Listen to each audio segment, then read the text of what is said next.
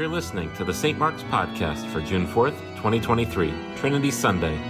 Today's sermon was given by the Reverend John Kennedy. It's based on Matthew chapter 28, verses 16 through 20. May I speak to you in the name of the Father, and of the Son, and of the Holy Spirit. Amen. So that invocation is especially suited for the day, being that it is Trinity Sunday, the only day on the church calendar dedicated to a doctrine. And not just any doctrine. The Trinity is, is at once both one of the most central and one of the most controversial of Christian doctrines. So preachers are, are known to sometimes groan inwardly when they see that they have been assigned Trinity Sunday. But I, I am delighted uh, to be speaking with you today. And in good Trinitarian fashion, I'm going to talk about three things a TV show, monkeys in Indonesia, and the Trinity itself. So last Sunday, Succession ended. Any Succession viewers here? See some nods, hands. Yeah, um, I'm really sad it's over, but, but it is. And, uh, and it was and still is, because of course you can stream it, a satirical, dark comedy drama TV series that ran for four seasons over five years. And at the center of it was Logan Roy, the aging patriarch and founder of a global media and entertainment empire uh, based in New York City, and three of his adult children who struggle and scheme to become his successor when he either retires or dies. They bear more than a passing resemblance to the Murdoch family. Now, Logan Roy is a brute. He believes in power and the toughness required to get it and hold on to it. He does love his children, but he loves them badly, and their mother is really not any better.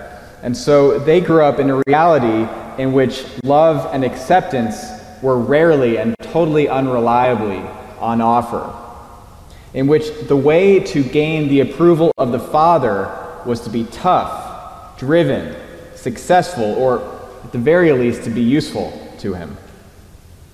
This was a world of enormous homes, of luxury, of travel, endless money, uh, but no hugs. A world in which love was not enough, in which they were not enough. Logan calls his children names like nobody, coward, moron. And when he tells them he loves them, it's usually qualified with something like, but you're not serious people. And to be fair, they're really not. They've been formed and, and malformed in this world created by their father. Crested black macaques, on the other hand, a type of monkey measuring about one and a half to two feet tall, uh, live in a very different world the monsoon world of the Indonesian island of Sulawesi. They are extraordinarily social and communal creatures, living in very large groups, sometimes numbering up to 100.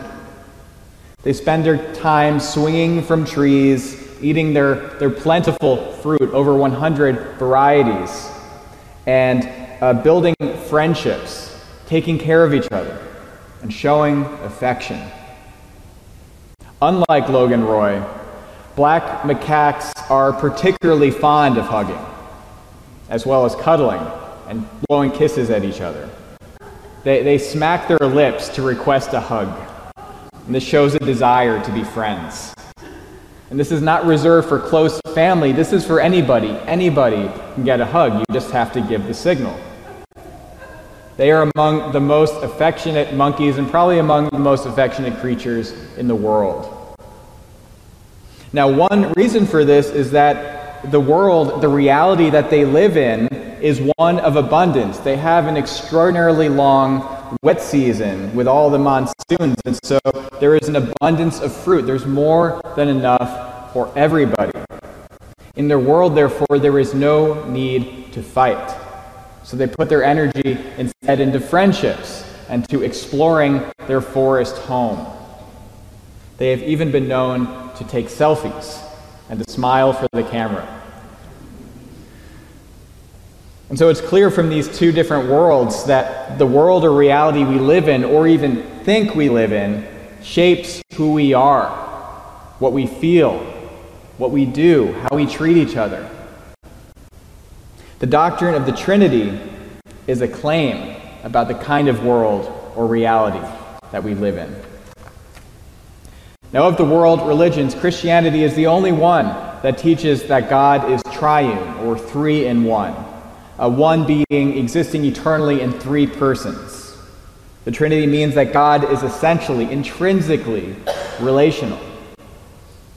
In Jesus' Last Supper discourse, which we explored throughout the Easter season, Jesus says that the Holy Spirit will glorify him. And he goes on to say that the Son glorifies the Father and that the Father glorifies the Son, and that this has been going on for all eternity.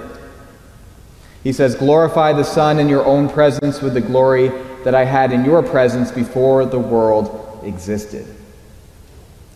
Now, glorify is not really a word that we use in day to day conversation, or really ever for that matter. Um, but in the words of the great preacher and pastor Tim Keller, who sadly just died a few weeks ago, um, what it means is to praise, enjoy, or delight in someone. To glorify someone is to serve them or to defer to them. What does it mean then that the Father, the Son, and the Holy Spirit glorify one another? I think it means that the, the inner life of the Trinity, the inner life of God, is one of mutual, self giving love. When we delight and serve someone, we orbit around them. We focus on their interests and desires. And if this love is reciprocated, this becomes a dance, especially if there are three persons, three partners, each one moving around the other two. And the Trinity says that this is what God is like. Each person of the Godhead loving, adoring, and rejoicing in the others. In the ancient church, there was a word for this inner life of God. It was the Greek word perichoresis, and in it is contained the root of our word choreography, and it means to dance or to flow around. In the words of C.S. Lewis, in Christianity, God is not an impersonal thing nor a static thing, not even just one person, but a dynamic, pulsating activity, a life, a kind of drama. Almost, if you will not think me irreverent, a kind of dance. The pattern of this three personal life is the great fountain of energy and beauty spurting up at the very center of reality. So, what reality do you live in, believe in? What reality are we living in? Is it the world and the reality of power and scarcity of Logan Roy and his family? Or is it the world of abundance and love of the black macaques of Indonesia? To be a Christian is to have faith in the reality of dynamic relational love. And not only to have faith in it, but to experience it. For this is a faith that began with experience. Jesus' experience of knowing himself as the beloved Son of God, filled with the Holy Spirit, to live in the flow of the divine life and to draw others into it.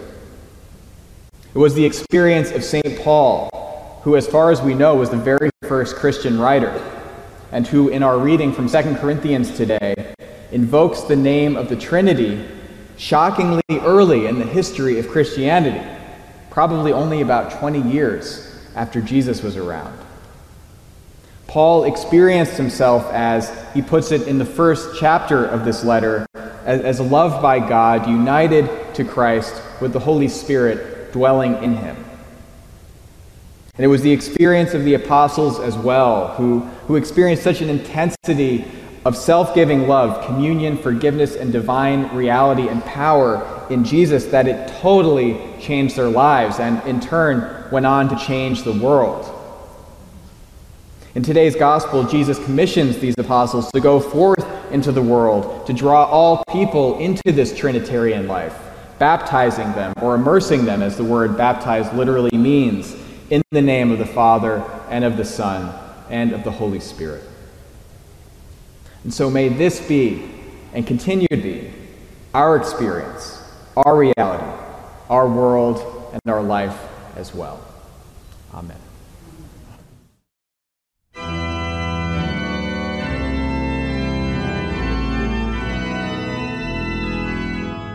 You can find more sermons on our website, www.stmarksnewcanaan.org.